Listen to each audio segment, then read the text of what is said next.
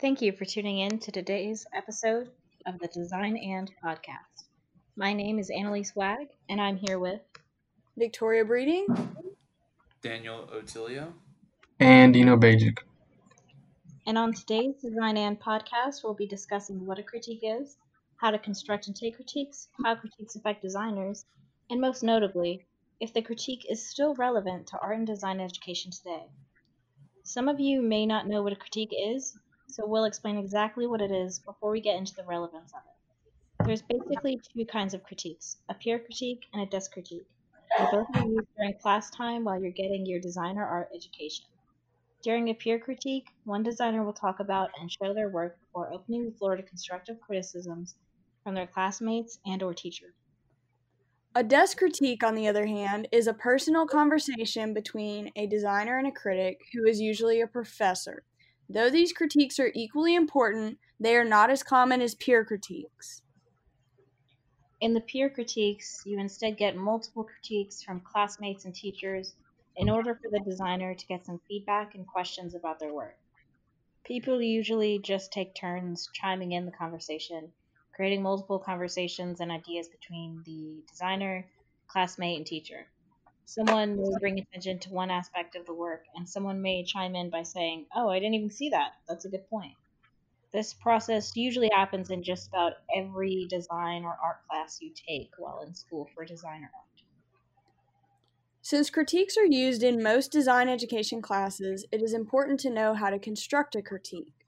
To begin, the critic or critics usually state what they first observe about the work. Now, with this being first observations of the work, you would obviously be pointing out the very, you know, obvious things about the work. The contrast, the values, colors, line work. You're basically looking at the general gist, or you're looking at the work from afar, so to speak. You're not picking out the nitty gritty just yet. Once the critic has expressed their initial observations, they analyze the work beyond its surface, going into the details and technical aspects. Now, with analyzing going into more details, you're going to notice more things about the work, such as the tone. The artwork may give off a tone of dark or a moody feel, it may be a happy or a lighthearted feel, and with that feeling, you're also going to find the purpose of the work within its tone. You're also going to find its color scheme, which could be found to only use warm or cool colors. And you may also notice how some colors are combined into a certain hue you've never even seen before, which could make the artwork very interesting. You may even notice the shading, which adds a whole three dimensionality to the work and gives it a fleshed out feeling. Uh, and you might also even notice line weight, which can make things big or small, strong or weak, or even dainty or sturdy. And that's all determined by just the line weight. It determines how something in the artwork is. And all these things come together to really make the artwork pop. And with that artwork popping, you'll see how the negative and positive space was taken up in the work. See how it sort of takes up its own type of volume, even if it's not a three dimensional work itself. After analyzing the work, the critic will typically ask the designer questions about their work or their intentions behind it. When a critic is analyzing or asking questions, they need to remember to be sure to be honest, but also be constructive and not destructive. When giving feedback, you should always be specific about what it is you're talking about. So instead of saying things like, I don't like this or this doesn't look good, you could instead say, Have you thought about adding this element? Or I think maybe your focal point would be more prominent if you added this element. Now, these questions could range from asking the designer their inspiration for the piece, or even asking the designer why a certain part of the piece is or is not the focal point. The questions could also be minor, like why did you choose that specific color, or what tools did you use to achieve such a result? What were the processes you used? And again, these questions have a massive range and they could either be major or minor. So the best thing for the designer themselves is to be ready for these questions come prepared on critique day and be ready to answer anything about their own work. Uh, one of the main things to remember when it comes to criticism is not to take it personally. The main focus is not to hurt the artist's feelings, but rather to help them improve their skills and the design. The person receiving the feedback should ask more detailed questions to learn exactly what they need to work on. Now let's talk about how critiques affect the artist. Criticism is essential when it comes to design because it gives the artist the ability to reach their full potential. Without criticism, there wouldn't be any room for improvement. The artists are able to understand and see their work from a different angle and in that way expand their creativity. Now, the big question of this podcast is Is the critique still relevant to art and design education? Some people may not believe that it is because when they hear the word critique, they get pretty scared. I remember the first time I heard the word, I was horrified. I imagine it like a nightmare, like the ones you get and then shoot up in a cold sweat. The kind of nightmare where you're in your underwear and your teeth are falling out and everyone's laughing at you and well, you get the point. Standing in front of people and trying to justify or explain why you chose a certain medium, what your intentions were, and how you yourself feel about it can feel weird and scary. It can sometimes feel like you're on display with the art itself. And then having to listen while people explain things you should change or could have done differently, it can feel a little disheartening. I definitely can say when I first entered design school and had my first drawing class, I dreaded our first critique. I quietly listened to my peers' feedback, and after the critique was over, I left class wondering if I was truly cut out to be a designer. I had never really had my work put up for a group of people to critique, and at first I took what people were saying personally and began to overthink about my future projects. However, as the year went on and I participated in many more critiques, I began to see my work improve significantly, and I learned not to take the feedback I was given personally. I realized that in hearing other designers' ways of thinking, my perspective on how to approach a problem broadened. I also realized that a critique doesn't automatically mean this is an opportunity for people to point out only the bad in your work. But in reality, it's an opportunity to discover the things you could use improvement on, but also the things you executed well in your work. It overall helps you to be a better designer. Oh, it, it can definitely feel overwhelming sometimes, especially when other artwork is on display during the critique. And sometimes when your work is up and ready to be critiqued, you look at everybody else's work and maybe someone else went over the top with something and maybe you chose the simple route, like I myself have taken many times. And it makes you feel underachieved and really just discouraged because maybe you did choose the simple route and they went over the top, and then it makes you feel like, well, maybe you cut corners. During a critique, your classmates or teacher may say something like, I wish you had made this line just a little bit bigger, or I feel like you could have added more to this or that. And then afterwards, you may start to doubt your own artistic skills. You may be like, why didn't I think of this, or why did I never consider that aspect of my own process? I can say from experience that this has happened to me, and it made me think about my designs from a different perspective, which also improved my work. But the thing about artists, or really even humans themselves, is that we are meant to be vulnerable, social, imperfect creatures. In everything we do, we expose ourselves through our craft, interact with others for comfort, and make mistakes like using the wrong kind of glue or something. It's how we live and it's how we survive. Putting yourself out there, asking for help or feedback is a good thing. Learning to be honest about your art and your art process helps you develop it to be even better that's how we live and that's how we survive as artists. It's good that different designers have different ideas, and it's good to get feedback from different design designers and an unbiased audience because it can open your mind to new perspectives and reveal new ways to approach your creative process. Everyone thinks differently, so you can't always expect your approach to a piece of work to be the same as everyone else's. Other designers' feedback can give you an idea to build off of and put your own twist on to make it unique. That's how art and design has developed over time. One person had an idea, and another designer saw that piece of work, and it inspired them to create new work or to build off of that work to create a new piece with new meaning.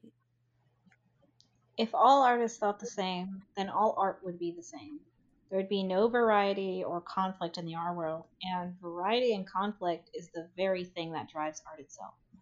And getting other people's varying ideas helps you create and build off of that variety and conflict. That's why there's so many different art periods or art styles throughout time.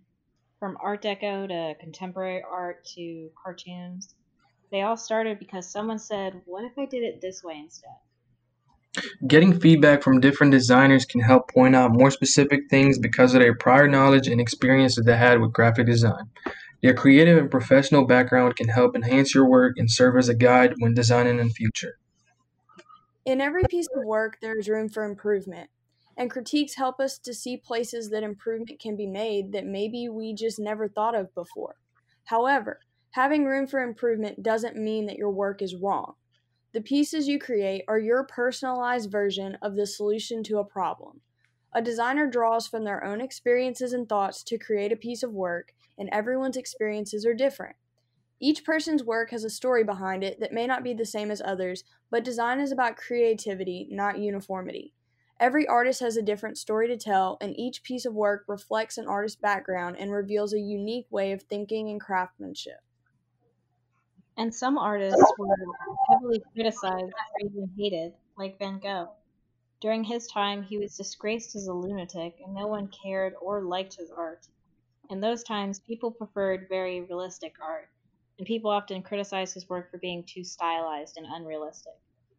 He actually only sold one or two paintings in his lifetime. It drove him to self harm and eventually even suicide. But now his art is world renowned and recognized as masterpieces. Starry Night painting is worth $1 billion today. Art is probably the most ever changing and subjective thing in the world. Right, and and since nobody's the same, that means not everyone's design and opinions and approaches will be the same. And as such, making comparisons to other people's work and then judging yourself or your own work based on them or their work is just not helpful. I myself had this problem to this day. In fact, even today, I had a project due, and the entire point of the project was to show tension, which for some reason for me I, I just really felt was confusing. Even with the professor's help, I still found myself very confused, but I gave it my best shot with what I had, and I just went in with a positive attitude.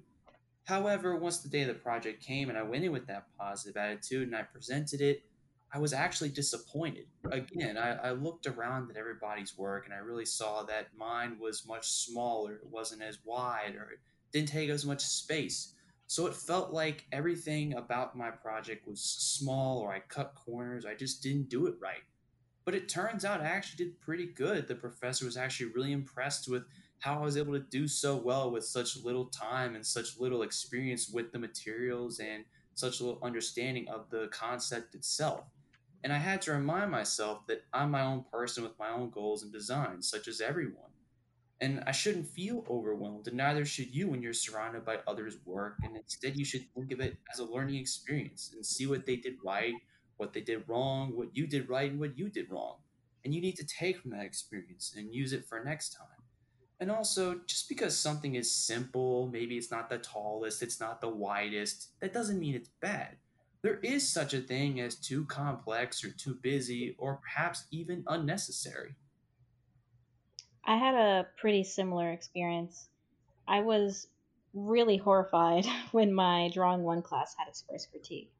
I was already terrified of the idea, and when I installed my artwork on the wall and looked at all of these super talented artist drawings, I felt super inferior. But when we finally got to mine, after I explained everything about my process and some things I thought I could improve, I was actually taken aback by how much positive feedback I got. My classmates and teachers said they loved my line weights, or said I used the space very well, or even that just the technical aspects were good. Of course, they also said the areas I could improve, but it would almost always be followed up by, but you did really great with this part of it. Critiques aren't always saying what you think could be improved or what you consider it to be bad. Oftentimes, it also includes what the artist did really well. I have a friend who has since graduated and gotten her bachelor's in studio art. She told me that the first time she had a critiquing class, she went home and cried. She felt so much anxiety leading up to it, and when it finally came, a lot of the feedback was positive, but also said there was a lot of room for growth and improvement. And then she said, I wish I hadn't been so broken up about it, because honestly, it wasn't even that bad. Most of the criticisms were from my own head blowing things out of proportion, and I actually learned a lot from that experience and learned a lot of what people thought I was good and wasn't good at. And I kept working at the parts I wasn't so good at. And here I am now with a degree, and I honestly don't even remember what the project was about. To summarize all of this, the critique is very much still relevant today. In fact, the critique may never go out of style or be irrelevant because there is always new art to create and new improvements to make. It may seem scary or intimidating, but it's important that we learn from these classroom critiques and improve ourselves as artists. And always remember, all art is subjective and all art is good. Thank you so much for listening to us discuss if the critique is still relevant today on this episode of the Design and Podcast. This has been Annalise Wag, Victoria Breeding, Daniel Otilio. And Dino Bajic. Bye. Bye. Bye. See ya.